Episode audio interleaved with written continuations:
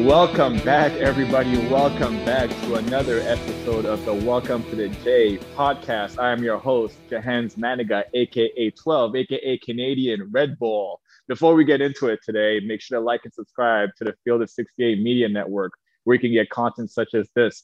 Different individuals are representing their alma maters, just like I am doing today for the CU Blue Jays, as always. With me today on season two, he's our seventh guest on the podcast. He was a student manager at Creighton. He was a member of two teams that won the Missouri Valley Tournament Championship and one Missouri Valley regular season championship. He was the captain of the Manage team that played against and beat most other manager teams in the Valley. He's currently on the Omaha Blue Crew TBT staff, and he does so much behind the scenes. I literally don't even know what title to give him. He hails from and is the pride of Fargo, North Dakota. Michael Mickey Mike Vandervoort is in the building. Welcome to the J, brother. Thanks, Jay. Man. Thanks, Jay. It's good to be How here. How you man. doing, man? How you holding up? Trying to stay warm. Uh, yeah, it's officially officially winter time. Uh, hoop yeah. season's in full swing. I've kind of like wound down the whole football season stuff. Like that's whatever. We're basketball. All that really now. is left is uh, college football. I know you're a super big football fan. I know you're a North Dakota State guy too. So like, how are the Bison's holding up, first of all, and uh, what's what's the future looking like? Look, the the dynasty is still intact. Uh, it's eleven straight, maybe ten straight NCAA FCS quarterfinal appearances. Uh, they'll play East Tennessee State on Saturday, uh, and then hopeful that you know get uh, get a win there, and then I think James Madison probably comes to Fargo Dome the following week. Um, but the success is unbelievable. And it's fun for me. My my dad played back in the 70s and so every week that we tailgate it's a chance to, to see some of his old teammates. And uh, it's nice to, to be able to go into a dome versus mm-hmm. watch these games outdoors. Uh, yeah. so you have a little fun at the tailgate. Uh, throw your gloves in the car head in and and cheer on the bison. I remember the first time I met you, that was like one of the first things that you mentioned. You just spoke out your affiliation immediately uh, about the Bison. try to convince all of us to become fans. And I remember being like, hey, you know what? They're not a bad squad to watch on a Saturday afternoon. Uh, fast forward a couple of years, Carson Wentz is the quarterback of my Indianapolis Colts, and I'm still quite not sure how I feel about it. Hey, as long as they're winning, you could be a. We love it, right? I mean, it's it's a simple yeah. formula. Yeah, no, I know, easy. Like every once in a while I get a little upset because I was a little spoiled with the Mannings and the Lucks of the world. But uh, our team is now going through that stretch where we're just trying to figure out who the man is going to be. And if it's got to be Carson Wentz for a little bit, I mean, I guess we just got to accept it. Yeah. Well, and to be fair, I think you and I could hand the ball off to Jonathan Taylor. True or false? Oh uh, yeah, that that would be pretty easy. Yeah, I could run a little play action with Jonathan Taylor too. He's killing right now. Probably an MVP, or not probably, I should say, he is an MVP candidate. Uh, as of this recording. Yeah, I, I, don't know how it, how he's going to do for the rest of the season, but as of now, like he is the MVP in my eyes. Yeah. A little biased opinion though. That's fine. That's fair. That's fair. I mean, you're on the Welcome to the J podcast. This is all about biased opinions, especially when we talk about the boys. So let's get into it, man. Uh, unfortunately, we have to record this podcast after a loss. I hate doing this because we just have to be a little critical of the boys, and I hate to be but the Jays lose uh, in a hell of a grinded out game against Iowa State, Oof. number 19 Frank, on Saturday on the night where the shots weren't really falling. Just simply weren't able to get enough stops down the stretch uh, to pull out a victory. What was your initial reaction to the game? Yeah, a couple things. One, I'm constantly reminding myself of patience. Uh, I think as a fan, not only that's been behind the scenes, but now is, is a, a little bit more disconnected from the program. There's a lot that goes into this 18, 19 year old kids, um, being patient with how young we are uh, and seeing some of the improvements come along. Uh, I think the frustration was just the toughness. You know, Iowa State, uh, led by TJ Otzelberger, kind of got up in our shit a little bit. And, uh, and we didn't respond real well. And you you actually saw that in a couple of Coach Mac's huddles where it was be patient. You have five seconds when you pick it up. You know, start making better decisions. And uh, they really sped us up offensively, and not in a in a good way. And uh, you, we settled down a little bit late, but at that point, it was it was a little bit too late. I'm glad that you mentioned that and just like noticing Mac's reaction during the timeouts, coming out of timeouts, because Mac has got an incredible poker face when it comes to those types of things. It's rare that you see, you know, frustration build up and eventually kind of go over the top of Mac. But there was a couple of times where you could just see it like he just has had enough. I think they had 21 turnovers yeah. altogether in the game. You take a handful of those away, and it's a totally different game, in my opinion, right? You never know what could happen when you throw that ball up towards the basket. But a young team uh, showed its hand again. Um, we talked, you just mentioned the word patience. That's been a word that I've been saying over and over again on this podcast that we're going to have to exercise a whole lot of patience this year, aren't we? Yes.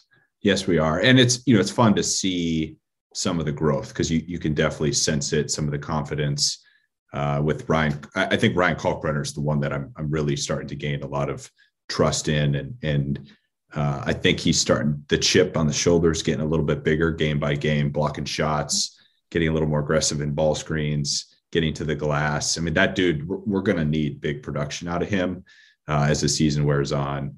Uh, and, and, frankly, everyone. Like, I, I think this is a team. We're not going to have a guy. Granted, Ryan scored 25. Hawkins.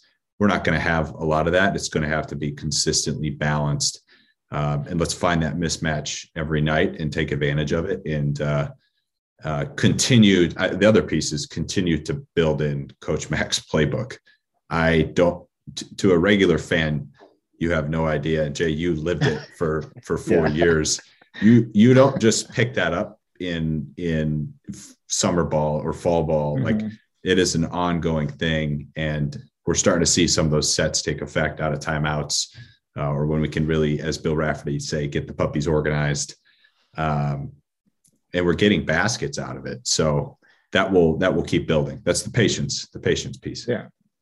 It's kind of crazy, like in a game where shots were falling, like I said, Ryan Hawkins was such a bright spot for the Jays. I think he went eight of 11, 25 points, very efficient night for him. He was a steady, calming hand. And I'm not to lie, a couple of his moves going to the basket with those floaters and soft touches reminded me of another power forward that played for the Jays, whose name shall not be named right now in fear of people, you know, trying to compare the two. But what has Hawkins meant to the Jays so far this season, just with all the experience that he brings from obviously playing Division two ball? Yeah, both sides too. I think fans are starting to get a little taste of why he was MIAC. I, I can't remember the name of the conference. Defensive Player of the Year twice. He's in the right spots. Uh, he's in the right gaps. He can block shots. He can, you know, sort of get hands in the passing lane. So defensively, uh, he's getting there, and he's starting to show that. And then offensively, obviously the the stats don't lie. What he's shooting from three and what he has shot from three uh, and then his ability to uh, the quick flips, the floaters.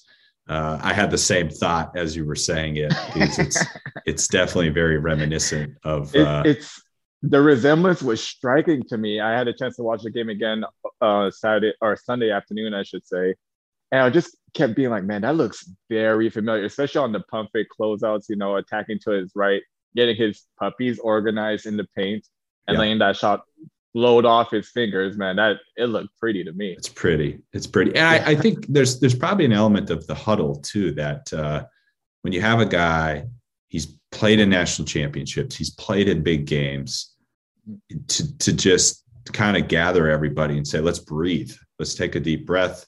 I think at Nebraska, prime example. You know, they cut a big lead down to three, four, five points. You got a guy like Ryan Hawkins, you can kind of lean to him uh, because there, there is, you know, this as well as anyone, there's a huddle after the huddle.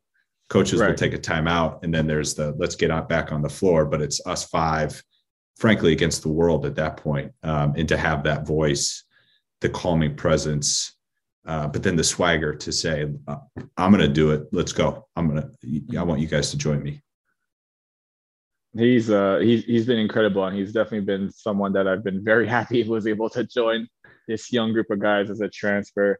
Uh, Ryan Nembhard, uh, a little bit of a tough game for him, only two assists. I think we've been kind of spoiled the first couple of games with how well he's been able to distribute the ball. Uh, struggled against a tough physical defensive team and presence in Iowa State. Uh, you're a guy that saw, you know, a lot of these guys develop over the years behind the scenes. What is one of the things that you've seen early on from Ryan Nembhard that he can uh, that he needs to improve on and that he will undoubtedly improve on as his, as he gets you know a little bit older, a little bit wiser, a little bit stronger. Yeah, I think for Ryan, it's it's hard to simulate how big and strong Iowa State was, and we're going to see this a lot in the Big East, where you're going to have the six four long arm physical guard uh, guarding Ryan, and mm-hmm. we got to do a better job in ball screens uh, I, I, was pretty pretty frustrated, and th- there was just no ability to give him any space. Um, yeah. The other piece is when when teams are going to go under those ball screens, I want to see him start knocking down shots. Let it um, fly, baby. Yeah, he he picks his spot really well, but he needs to do it more frequently uh, because once that starts happening, and you got to get into hedges with him, he's going to just pick teams apart. Um, and so it'll come. Uh, you can see his ability when he gets in the paint. Like there's so many decisions going through his head. So slowing down that piece a little bit too, and then just picking what you want to do. Like, are you shooting a floater? Float it. If you're going lob with, you know, one of our bigs, let, let them go get a dunk. So uh, the decisiveness and uh, and then probably I think the last piece is leadership. Like, can he be a guy that leads this team? I think Marcus Zegarowski at some point it started to really click for him that I'm the dude and I'm capable of shouldering this and uh, I'm going to help take this team to the next level. How, how fast can we get Nembhard to that that point where I'm the dude and we're going to go places with me? Before we move on to the next topic, let me tell you guys a little bit about our partners over at Bet Rivers Sportsbook. If you haven't signed up with Bet Rivers yet, now's the time because they're offering a $250 match bonus for your first deposit. But what sets them apart is that they require just one playthrough to turn your bonus into cash money. With their new Rush Pay instant approval, withdrawing your winnings is safer, more secure, and more reliable. With basketball season tipping off, get in on the action by going to betrivers.com today or by downloading the BetRivers iOS app. You must be 21 years or older. Gambling problem? Call telephone number 1 800 Gambler. You've been a guy that's been in the coaches' offices, roaming around days after losses. So you know if we play badly, what that next practice is sort of kind of going to look like before we as players do. The boys just had 21 turnovers against a tough physical team. What do you think Coach Mack is doing this week to prepare them for, like you mentioned, not only uh, Big East uh, games that are coming up soon, but a BYU team, which, you know, quiet as kept, is a really, really, really good team as always. So, what do you think this practice is going to look like with all the turnovers that happened this past game? You know, I, we mentioned uh, football season's over. There may have been a few pads that got brought out uh, for the big guys uh, maybe run the guard guards through some some football pad drills. Yeah, uh, you know, I, I think there's elements of I don't know how you teach patience like to the actual guys and say, hey, here's a five second count, but just some toughness drills. Maybe uh, what, what was our the the Boilermaker drill? I mean, we had a couple that was... I mean, ask Coach Les to come up with a toughness drills, and he'll have a few for your ass. Like yeah. you don't even have to worry about yeah. that some charge drills, uh, Cavalier finishing, Spartan rebounding, you name it, he has them. Yeah, I'm gonna guess we saw some of the, you know, I'm gonna throw it to one side of the free throw line, you go finish and one, uh, right? The Cavalier finishing, and then probably just some some ball handling with one or two guys hacking on you. And I, am gonna guess the managers were pretty pretty busy yeah. in, in in that as well. So, I, you know, I, there's good and bad. Like, there's definitely some learnings. Uh, and there's probably some clips that you just throw away. Like, my biggest turnover frustration. This is a, the total squirrel. Guys that catch the ball in the corner have a wide open three, but choose to drive, and they step on the out of bounds line. Um, yeah. I've I've lost it. I've had enough. I've seen like six every game, and not just not just Creighton. It's every game. We gotta we if you catch my my this is my new rule. You catch in the corner, you're shooting that thing. You have to shoot it. Yeah, no if ands or buts about it. It's funny because uh, I, when Toby Hegner was in, or sorry, it was uh, Will Artino that was in here post Nebraska. You remember we had a couple of those against Nebraska too on that same sideline. Will had remembered previous years where at Pinnacle Bank his teammates. I wasn't on that team at the time, but his teammates stepped on the sideline on that same one. So that's kind of a rule that I have here in the pro game. If I catch it in the corner, I'm not even thinking about driving. I don't care how hard their close out. it's gotta go up. Well, analytics would tell you too. It's the best shot in basketball. So, mm-hmm. yeah, I don't know. I don't know what I need to do to get that instituted. Maybe I'll shoot Coach Coach Mack a text and make sure that the guys know you catch it in the corner, it's going up did you have to come with a different level of intensity on the days after we lost, knowing that the managers were kind of kind of go through hell at practice too, oh, because man. you'd have to hit us, and at that time you were going up against Echenique and uh, Kenny Lawson that my freshman year. Uh, what were those days like? Like knowing that like, okay, I know I'm not necessarily going to get to play basketball. I'm just going to have to pick up a pad and hit these guys as hard as possible.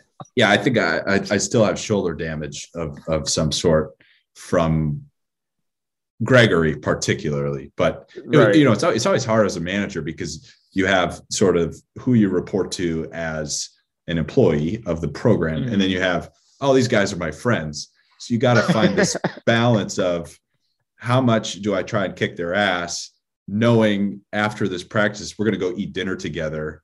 And uh-huh. if i do too much to piss off the players i'm not going to have friends to sit with at the dinner table. If i don't do enough i'm going to have the coaches call me into their office and say hey mike did you make us better today? And if right. you can't answer that question. So it was such a balance of take care of the guys take care of who cuts my check. So that's so bro I just I keep thinking about the times where I would look at you and like obviously we would go through warm-ups and all that stuff. Once we really got into it, I would look at your gray, your standard gray Creighton basketball t-shirt and it would be drenched. And I was like, man, Mike really went through work out today just like we did. And not only you, obviously, I'm speaking on behalf of all the other managers too who are in there working their asses off with us. But everywhere, you guys don't get the flowers you deserve for some of the physical altercations you kind of put yourself into just by being a part of the program. Yeah, it was a blast. I tell people all the time, I, I don't regret any of it. The 4 a.m. practices, the midnight laundry sessions, um, the, the time you get to spend around the program. You, you just you get to see so much more. And I, frankly, I would encourage anybody if you're uh, as unathletic as I am, but still love the game of basketball, football, any sport. Uh, volunteer, like try and become a manager at your school and get to experience the behind the scenes and and see what goes into every practice, every game, every workout. Like it, it's it's insane, um, and it's easy as a fan to only see the 60 minutes of a basketball game um, or 60 minutes of a football game versus no no no. These guys for 365 days a year are busting their asses and that's that's them reaping the rewards but you know enjoy the process and enjoy everything that goes into it. So we mentioned that the boys play against byu next uh, as of this recording because i think they play tomorrow. They're seven and one. Uh, this includes impressive wins against oregon and utah their lone loss surprisingly was against utah valley in overtime a little bit of a shocker as i was looking that up today their leading scorer is guard Alex Barcelo. He's averaging 18.6 points per game. Their point guard, Te'Jon Lucas, is averaging 11.9, so let's call it 12 points a game and yeah. five assists per game. Uh, what should the boys, you know, where can they improve? Obviously, not counting the turnovers. I think we've we've harped on that enough. But you know, what are you looking for as far as improvement is concerned for the boys on their next time out? Yeah, that's a good question. I we're going to see two of the best guards. Uh, maybe not all season because Big East is pretty mm-hmm. stacked, but yeah. from a scoring standpoint, you know, Te'Jon Lucas is a transfer from Illinois and UW Milwaukee. So shout out to this guy being on his third school. Uh, and Barcelo is just a walking bucket. There's no mm-hmm. ifs, ands, or buts about it. Creighton fans may remember a guy named Jimmer Fredette that came to the CenturyLink Center back in what was that 2011. Uh, Jay, you had a lot of fun chasing him around. Uh, First of all, gonna, you're we're gonna age ourselves here a little bit. It was called Qwest Center at the time. It turned into CenturyLink afterwards. I know it's hard to. It's, I, I yeah. see BYU and I think Jimmer immediately, and I think avid college basketball fans have the same kind of like knee jerk reaction where we see that Cougars logo, and we're like, oh shit, Jimmer's around, Jimmer. isn't he? Jimmer. They had another good big on that team too. Uh, yeah, I'm gonna. Uh, Brandon Davies. I've played against him a couple of times overseas. Actually, he's still out here doing his thing. He's actually been on a couple of EuroLeague teams. He's a really, really good, high-profile player out here in Europe. He might have torched us as well. We actually did a pretty good job on Jimmer, from what I remember. Yeah, held him to a season low. But I mean, when you trap a guy every ball screen, you'll do that. it's good coaching. It's good scouting. uh, yeah, but I think for the guys, one awesome opportunity. Pentagon is a is a killer facility in Sioux Falls. Um, right. I failed to mention that it's on a neutral site. It's neither in site. Omaha or at BYU. It's on a neutral site in South Dakota, correct? South South Dakota, Sioux Falls. Yeah. Uh, very historical gym. Actually, got a chance to watch uh, Coach Gibbs Coach Grant Gibbs there two years ago uh, with his G League team. That still doesn't sound right coming off my tongue, but yeah, uh, that's that's okay. We can get we can get into that a little later. Uh, It'll take all, a little getting used to, but I think all of us would be lying to ourselves if we didn't say that Gibbs was gonna be a coach one. He's gonna be a coach. He's, yeah, yeah, no doubt. No, super yeah. proud of him and, and all that he's doing, and his future is really bright. But uh, yeah, I think we should travel fairly well. I don't know how many BYU fans will make the trip. Uh, my advice to Creighton fans is pack warm. It's going to be really cold in Sioux Falls. Um, and I think for the guys, you know, continuing to play a full 40 minutes. You know, we, I think the North Dakota State game, we put it together for 35 ish good minutes. Much to uh, your chagrin. Well, that's a win win game for me. Uh, I, I, I love both Coach Mack and, and Coach Richman at, at North Dakota State are mm-hmm. two of my greatest mentors and, and, friends, frankly. And I will support both of those dudes until I leave this earth. So it's fun to see NDSU come to Omaha. Um, I was wearing blue. I want the record to reflect that. And uh, I will I, I, will put on the green and gold when I when I go up to the Scheels Center here in, in Fargo. But uh, mm-hmm. I can we can we play a full 40? I mean, and we're going to have to with BYU ranked opponent, unless yeah, they'll be ranked when we uh, when we play them on Saturday. So let's put together a full 40, take care of the basketball, um, see if we can't get a good performance from uh, Alex O'Connell. And one thing fans don't realize the dude is busting his ass defensively. Defensively, uh, yeah. and th- nobody sees those stats. Like what he does chasing guys, and you know this as well as anyone, Colt Ryan, Jimmer Fredette, you had to chase some dudes. It is really hard to play and score when you're doing that defensively. And so, mm-hmm. um, you know, I, just for Alex's sake, I want to see him make a couple shots and it, it just, it'll get a little pep in his step defensively. He's such an explosive athlete, which I never was. So he can get a lot of easy, he can get a lot of easy points either in transition and or on backdoor cuts, you know, or driving hard to the pin and just using his athleticism over guys. So that's a little bit more that I'd like to see from him personally. But fans yeah. of the podcast will know that ever since this year started, I've been praising him for stepping up into that defensive role, accepting that defensive role because I I know how tough it is and I know how much sacrifice goes into that when on any given night, you understand that you're going to score zero to 10 points, maybe, but yeah. you're going to have a positive impact on the team because you're shutting down that opposing player in his situation and in my situation, probably yeah. the best guard that's out there on the court. Yeah, 100%. And he did a pretty good job, uh, even versus Iowa State. I mean, Gabe Kalscheur had, did he score? I don't even know if Gabe Kalscheur scored. Uh, I'd have to look it up, but it was if he did, it wasn't much. It wasn't, wasn't enough much. for us to notice. So I know, I know. Yeah, exactly. So it's it's uh again those things go unnoticed outside of maybe your coaching staff talking about them because as fans we're pretty offensively mind offensive minded driven. I don't that didn't right. make any sense, but it made enough sense for me to understand yeah, it. Yeah. So the boys are seven and two right now, right? Seven and two. Yeah. Um, so how do we feel about them in this early part of the season? We know that their toughest stretch of games is about to, uh, to uh, present itself, but they've looked good at times. They've looked not so great at times. They've won some very close, gutsy games, and they just lost a close, grinded out game this past Saturday. For a young team that is lacking experience, but not only that, lacking some cohesiveness because you know they haven't had a chance to really gel and play together all that long. Still being seven and two at this point of the season, what's your optimism level for this team zero to 10 right now? Yeah, I think seven and a half. Mm-hmm. Uh, I'll, I'll say I'll say a few things here. One, we, we play to our competition a little bit a lot a lot uh, of it and, and, and here's here's uh, one observation i made i had a chance to spend thanksgiving with uh, doug and nick mcdermott and we were watching the southern illinois game and i was like do you think the boys like hit the bahamas club like what, what was the name of that club hurricane baby. club hurricane and, and as you know kind of as a joke because the first half we were just sleepwalking and yeah. uh, he goes, Well, maybe you never know. They're in Virgin Islands. I, I don't actually think that's true, but we looked a little sluggish.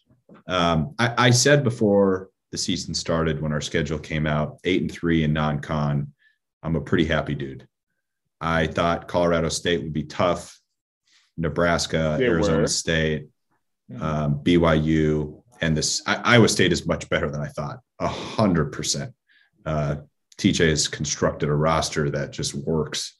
And uh, the way they defend, those dudes are going to win a lot of games. Well, they did. Iowa State did manage to bring a bunch of tough guys who really obviously showed how tough they were in that game yeah. on Saturday. I'm right there with you. I'm around, I'm hovering between a six and a half to seven and a half. I'm in that range too. Uh, like I said, and like you said as well, patience. We're going to have to exercise patience. I think that's going to be the toughest thing for Jays fans to hear because we have been pretty spoiled, especially the last three, four years. You know, the boys just came off of their best uh, season, arguably in, in Creighton history, reaching that Sweet 16 oh, for yeah. the first time since uh, the field has been moved to, you know, that tournament format. Um, and then before that, you know, we have the years with, you know, my senior class and, and you know, all the success that came with that club. And then you had that exciting team with Wap and JP and Marcus Foster and Cole Huff and you know Khyri Thomas. So we've been kind of spoiled this past decade. I think we're gonna have to really exercise some patience with this young team. But you know, we, like you mentioned, that we've played up and down to our yeah. competition so far. So we're certainly gonna win some games we probably have no business of winning, and I'm sure there's gonna be a couple of head scratches in there somewhere as well too. Yeah, I think it's a normal season too, in some standpoint. Like there's I don't know how somebody used to put it. There's 20, you play normal. There's five, you win. You absolutely should. Right. There's five, you lose. And it's like, what was that? right. Um, so we'll see. I think, um, you know, back to the, some of the playbook stuff. And uh, if, if some of our, our offensive guru, Coach Max, uh, if we can get that stuff embedded and, and start running it. Um, and then just the transition piece. I mean, it's, we that's the spoiled, you know, with Marcus Zegarowski out and running with Mitch Ballock trailing from 30 feet, hitting mm-hmm. Bombs. Like there's, we've been super spoiled, and and those yeah. things take time. They take time in games, in situations. Um, so, well, I, I'm a forever optimist though. So I'll be I'll be rooting. We'll be cheering. It, will get better. We'll have better days than what we had Saturday. Let's get into you know your love of basketball and when did that start to like really matter for you when did you realize that like look i really like this game and i want to play it for as long as i possibly can and even when i can't play it anymore i still want to get myself involved in basketball one way or another yeah growing up uh we moved when i was one year old we originally had lived across from a hockey rink and my dad said, My kids are not playing hockey. So we're going to move into a different house. And, you know, in, in North Dakota, there's not a ton to do in the wintertime. So um, I, I, got lucky to get involved with some traveling basketball teams early on. Uh, went to a smaller school, got a chance to play with some of the bigger kids, kind of grown up through middle school and the JV level. Um, I was never good. I couldn't shoot.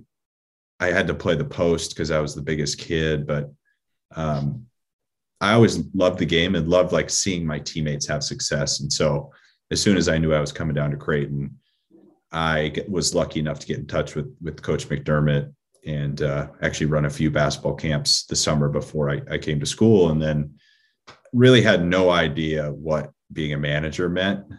Um, but once you start to get immersed into it, you just you kind of get hooked um, and then it's it becomes like its own little fraternity not only the you know sort of the managers, but with the guys themselves.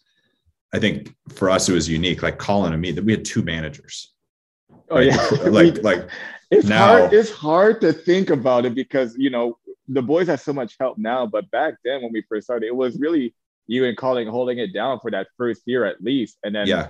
Joel came on board, John McHugh came on board a little bit after that, and it became like you said that little bit of fraternity, that little bit of a team that you guys put together. Yeah, and this isn't intended to be a blast, but Colin and I had to buy our own polos the first year. Like now, now, now these guys they're getting shoes and pants and shirts, and they all have matching stuff. Colin and I are out here. I stole like a triple XL, didn't fit. Colin had a few old ones. We did we, we didn't match.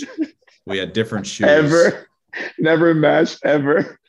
So, you know, I'm hoping maybe if someone sees this, they'll send me a polo or something and as a as a sympathy gift to what I had to deal with and what I swam in while I was working games from the uh, the bird's nest. Oh God, I that is so funny because, like I said, like we've the program in and of itself has just come so far from so back far. at the old gym to championship center. Every time I get back to campus, it seems like a new building's been put up like during my 10 month absence you know so not only the program but also like campus and like, everything that's surrounding creighton has, has really grown to think back about our humble beginnings humble beginnings and i'm sure guys like Kyle Korver and Anthony Tolliver will tell us that they had even less than what you know than what you and I had. The Civic Center. So crazy. Exactly. It's just so crazy to think about the fact that you had to uh, literally buy your own polo to look presentable on the sidelines during games. yeah yeah, it's it, it, it is fun. It's fun to look back. It's fun to think about. Uh, so many good memories from practice to camps to hosting recruits uh, to just like these are my lifelong friends, and uh, you know it's a bond you really can't break. I wanted to know like the origins of you. You kind of spoke on a little bit having that conversation with Coach Mac and asking about you know what you can and can do for the program to help build it. Uh, but what was the origin of you thinking of, you know what, I want to throw myself into the fire here a little bit and become a manager? Yeah, I so I actually spent my first year at North Dakota State, and I did a lot of different volunteer work, student government, uh, a couple other orgs on campus, and I just I I missed sports. Like I would show up to basketball games, be front row, yell at opposing teams, and as soon as he got the job, I didn't know him or the family, but we had a mutual connection. And I was like, well, maybe I can just help out. Like, I, I don't think I asked to be a manager. I just said I want to be a part of the program. And Lord knows it was not as a player, as a walk on. It was what, like, what do you do with college kids? Um, and so got put in touch. I came down on Jefferson Lines, the bus, Greyhound bus. I worked camp, but I was too afraid and we, of course we stay in the dorms. I was too afraid to ask for a new room. My air conditioning didn't work, and there was like this little ticking noise. So all week it was 95 degrees, and I had this little noise going on. I don't think I slept the first actual camp that I worked. And you're getting up at 5 a.m. because that's when the kids are ready to go. And for some reason, I'm like, yeah, let me stick with this. This sounds like a really good idea. I should keep doing this and uh, but the, like I said, the relationships. I mean, first dude I met was Kenny Lawson, uh, and then just slowly started to meet more and more of the guys on the team, and you realize like, all right, this is we got something special here. What are some of the things that like the average fan wouldn't know that like a manager has to deal with on a day to day basis? Uh, being a manager of a Creighton basketball team that was on the rise at the time. Uh, so this isn't necessarily day to day. I get a kick out of we had to we had to take cell phones on the road. Bro, I have that in my notes. Oh, I don't know you would have to go through. But go ahead. I want to I want to hear your version of that of you know how that would go for you. so there, there there's there's two pieces to this. One is I'm not going to name any names because I'm not here to blast our dudes. Uh, somebody started handing me like literally a rubber phone and I was like, at least give me an old one, a broken one. This is clearly not your cell phone. Uh, so that happened several times. And I, uh-huh. you know, I'm like, well, hopefully you sleep well tonight. And then there's the element of if the guy doesn't shut it off, you know, we're, we're not going to touch the phones, but it's sitting inside the room and we just have like eight cell phones vibrating all night from texts and right. emails and Instagram notifications or whatever. And the next day, when someone would pick it up, I'd be like, hey, can you mute it or shut it off next time? Because I didn't sleep. We literally had a choir of vibration happening. so that that that one is uh, some of the fondest memories because you know every time you you'd knock on the door to pick it up, you'd it's a different excuse. Come back, come back, give me in five minutes. Like what? Right. What are you? How often accomplish? did you have to make? How often? Did you, how often did you have to make the rounds of like? Because guys, we don't want to give up our cell phones at eleven fifteen at night on a weeknight just because we're on the road, right? So how often do you have to like make the rounds and be like, okay, guys, like last call, like I have to for real take your phone this time. Yeah, uh, you had personal favorites. So the when you got the room list, it was very strategic. Of this is where I'm going first. Sorry, walk-ons. Uh, right. Going to get from you, and then even if the room is right next to me, I'll I'll get to that one last. But you know, again, we my manager experience was so much better than a lot of guys. Like respectful, caring, and, and frankly became friends. Like this right here, you and me. You know, it, it's I heard some horror stories for sure. Yeah.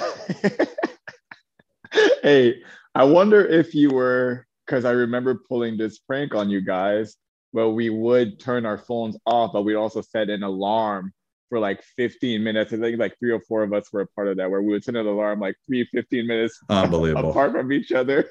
So you'd wake up at like 4 a.m., 4.50, 4.30, 4.40. I, I, I'd make Colin go shut those off. Oh god, you guys are sick, man. I'm sorry, bro, but we had to do it to you. We didn't want our cell phones to be taken away. We're 18, 19 years uh, old. Man. That's the prime of cell phone life. You know what I mean? Like we just yeah. didn't want that access well, to be taken away from us. And now it's like I could have my iPad, I could have my computer. The the reality right. of of shutting off communication, it just doesn't doesn't matter. Yeah. So not in this day and age, but back then it was. I had my BlackBerry. You know, my BlackBerry was BBM. to me before I lost it. BBM, baby big BBM guy. Yeah. But yeah, man. Uh, when did you guys start organizing managers games? I remember like I was in study hall uh, night before a game, and I just kept hearing the ball bouncing. I'm like, man, someone's up there putting in work. Like I thought it was one of our guys. I go upstairs, and you guys are having a full on game against like Bradley's managers. So yeah. when did that like begin, and how did you guys really start to organize that? Well, I think well, first two years we didn't have enough guys. So my mm-hmm. senior year, you know, Johnny McKeough, who is Mr. Organization himself, I, I don't know how he got in touch. I don't know if it was through like the director of ops on the opposing teams, but it's really blown up. Like I think there's national manager games. We we would always try and recruit like a walk on to kind of join us. And then, mm-hmm. you know, we had a few grad assistants who were pretty good players uh, one who played way too hard, Donnie Vandenberg. Um, and once Donnie those games, was in there, Donnie was in there trying to really hurt somebody. I'm oh man! once those games, like if someone got hurt or overly competitive, I, I was like, it's not really worth it. We don't need guys getting hurt, but it was fun. I mean, it's just good to. For me, it was cardio, like how not to get fat while being a, a, a manager slash college student. So uh, I never scored much but just run up and down the floor a little bit. And always good to post a, a victory over Nebraska or, you know, one of the Missouri Valley rivals. I can't remember who we all played, but um, I know it wasn't every team, but I felt like it was yeah. the majority of the teams. Like if it was like six or seven of the teams that were really down to play and actually compete a little bit, uh, yeah. uh, because you guys were also instrumental in starting that manage A's you know, Twitter handle when it first started blowing up. And that's when like people caught wind that you guys were doing this and you would post a picture of all the managers either before the game or after the game all together one shot, uh, which was kind of incredible because you kind of forget that the majority of guys are guys who really love to play, who who really still want to be involved in the sport, you know, and this is another way for them to express that yeah it'll be fun to look back at those photos and say coach coach coach coach coach you know even mm-hmm. getting a sense of that now with john mchugh obviously on staff at creighton kevin jewell who's on lutz's staff down at corpus christi uh, mm-hmm. joe pop is at fairleigh dickinson so joe uh, pop baby the the network of guys um, going on and being successful, whether it's as a coach, uh, doctor, attorney, business person, like that'll be that'll be fun to to look back on 20 years from now and all the things you learned being a manager applying to your actual real life.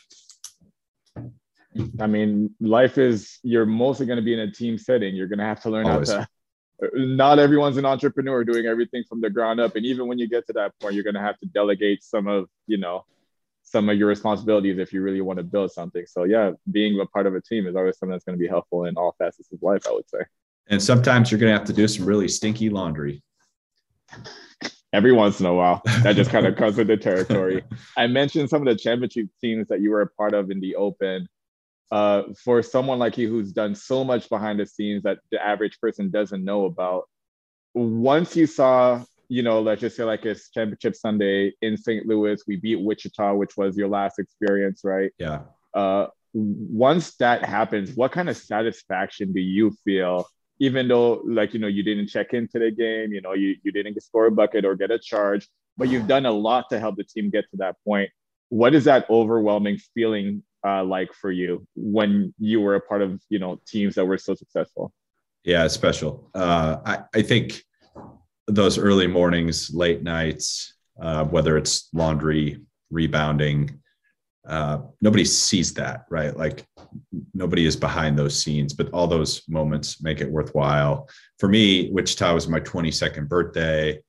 Uh, I got a chance to cut down the net and just celebrate the success of you guys. I mean, I think it's a it's a culmination of obviously a hard conference season, a pretty special experience in St. Louis. Not as special as what our fans get, maybe. Uh, but uh, and, and then you know, like we're going to carry this trophy on the plane back home. Uh, and then next day it's like all right let's start getting ready for the ncaa tournament i think it's right you know it's definitely a peak and then you actually get your next peak on selection sunday the following week which is where are we going, who are we playing, and uh, how are we going to get these guys ready for that. So it's it was a pretty awesome feeling, um, even if you're in a polo versus a jersey, uh, to to celebrate with with your team. I mean, it's it's like a big sales thing. It's uh, you pass the test, and uh, you you don't get a lot of time to reflect on on the championship because it's back to work the next day. But right, um, I still have that piece of net with me today. I have both of those right from the tournament and on, yeah. hanging on both hats. And I still have both hats in Mama's basement. Mama, don't you dare get rid of those hats. I swear, if I come back and I find out that they're gone, I'm gonna be upset. But yeah, man, those memories, you just it, it's hard to take away. Like I every once in a while, I'll just sit there and I just have flashbacks come to me, and it's like it happened yesterday. It's kind of crazy how that works out. Yeah, I think I actually caught a buzz with our fans from the amount of just beer and beer. Tito's like flowing from their pores when they rushed the uh, court in St. Louis. I think. Yeah, yeah. I didn't need a celebratory well, cocktail. It was just it was there. Our fans are known to get rowdy, so I'm not shocked about that at all. TBT, Omaha Blue Crew, Mike there's something that you need to announce to us yeah, right here, so right now on the Welcome to the J podcast. We are we are stoked. Uh, myself, Josh Jones, Coach Ice, the City of Omaha, Omaha Sports Commission. We are excited to announce that we are hosting uh, at DJ Sokol Arena the first, second, and third round of, of TBT. Now, this will be just one specific regional. And uh, we've talked about it a lot since last year for those of you who got the chance to watch an amazing game, well, amazing finish to Kansas State. Amazing. Uh, yeah. Uh, and then just a, an incredible playing experience against Wichita. Again, not not the ideal finish for our guys, but uh, we've talked since that day. Like we got to get this to Omaha. The world needs to see how Omaha will support this, and uh, we're excited. July 16th through the 19th, there'll be more ticket information coming out, but uh, it'll be a chance. Alumni, Creighton basketball alumni will come back. We'll have all the stars hopefully back in town, uh, do some stuff for the community, and then let's let's play some basketball. Let's support these guys um, and get a chance to see how their games have transformed from being overseas. Obviously, Jahenns was uh, a crucial part of last year's squad, along with a few other alumni. and uh, excited to to get back to work. We'll probably do a training camp the week before with our squad, and then hopefully reel off a couple games, win a million bucks. Why not? Why not? Let's do it. First of all, Mike, I gotta say this.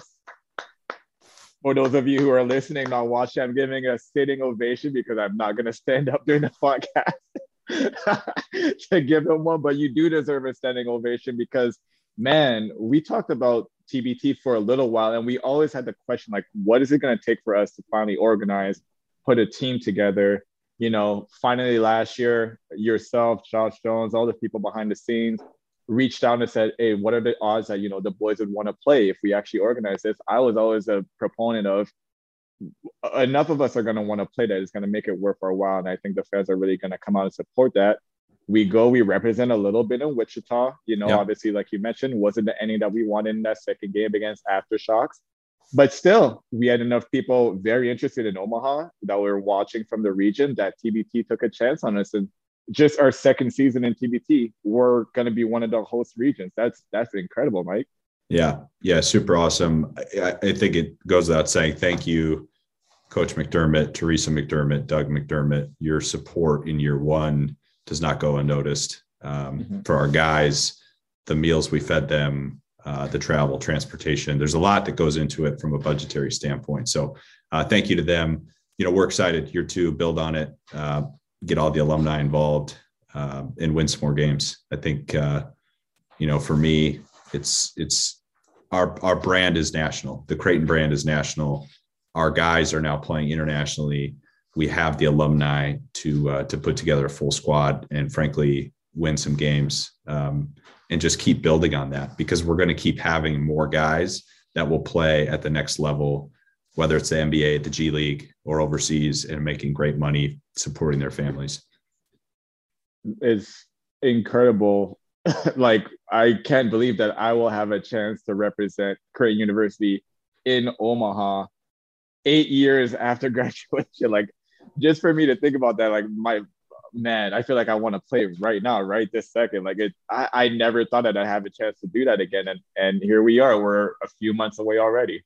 Yeah, Do you think we could sell it out? Oh, I'm saying that we're gonna sell out Sokol so bad they're gonna look to see if we could get into CHI Health but Ooh. we'll see. That's going to be a little bit more difficult, right? But uh, I don't know if we don't though, and if we can only sell out Sokol, I'm looking forward to that too because I've seen women's volleyball, I've seen women's basketball, rocking, and they get they it, it could get rocking in there. So I would know I know that they would like to come out there and support us for sure. But you know, you know, I'm you're an eternal optimist, so am I.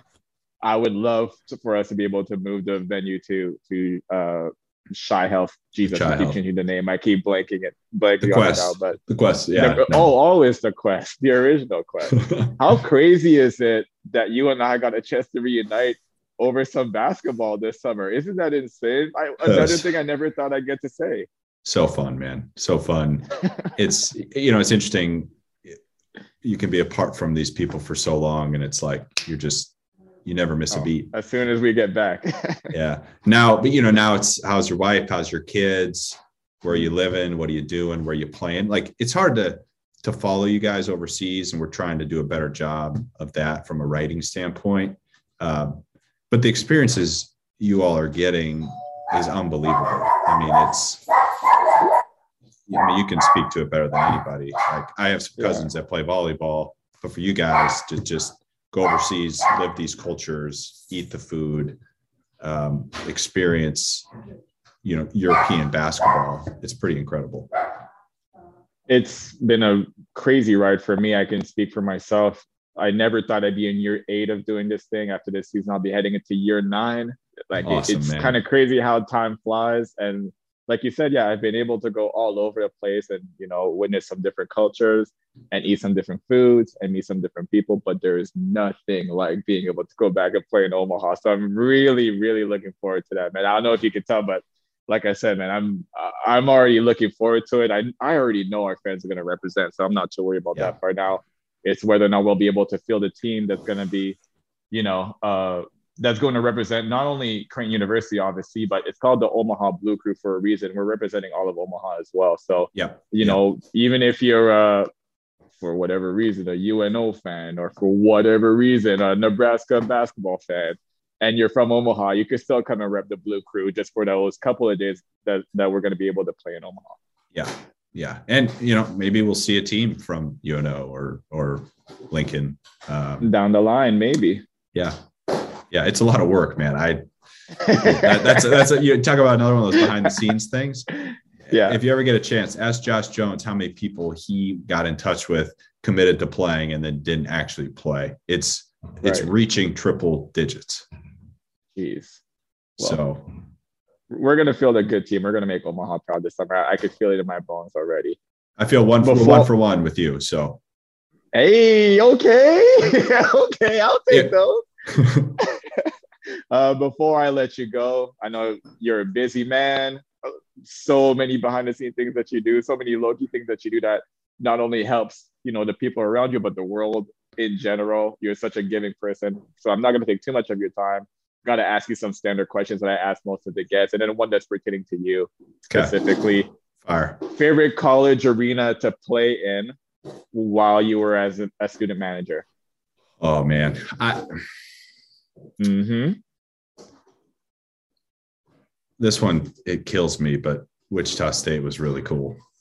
Yeah, yeah, it was really. It's cool. okay to say that. I think Coach Mac said that too. Maybe Gregory Echenique, but Wichita State, there's a lot of bad blood there. I can so loud, man. It was so loud. I my ears hurt. Um, yeah, and the rivalry. You know, in the game. You know, I think we're on ESPN or ESPN two, and um, that one's that one's tough to beat. I didn't get to go to San Diego State, but I had heard pretty good things about that one. That was another really good one. I wish you were on that trip. Yeah. Favorite college basketball player when you were growing up? Favorite player growing up? Well, if we if we like going way throwback, there was a guy named Denver Tenbrook that played at North Dakota State, and he was he was a bucket. And then the other yeah. one I would go with is Ben Woodside, who should have played at like Minnesota, but he came to NDSU and a- absolute bucket. Like this dude, he gave Kansas 35 in the NCAA tournament. And yeah. Bill Self said that's the best guard we've seen all year. So I love how you keep your affiliations near and dear to you. that means a lot to me. That means a lot to me. Favorite restaurant in Omaha? Favorite restaurant in Omaha? Uh, if we're going really, let's go. We're going to do two. Um, Italian via Farina. Okay. And if we're going sort of like casual, Block 16, man, I miss that place. You were a big Block 16 guy for sure. I do remember the few times that you went, you always asked me if I wanted to go with. I don't know if I ever went during, you know, broke student athlete at the time. I don't know if I ever actually went. I was sticking with the uh, Brandeis's that I'm used to. But yeah, no, Boston hey, is go. I'm not gonna lie to you, it's some pretty good food. If we had NIL, you'd have been buying me steak every night. So God, if we had NIL, Dougie McDermott would have been a millionaire by halfway through freshman year. Well, you're not wrong. if if we're fifth, we'd all be drunk, Mike. yeah, true. Last question who had the best manager squad?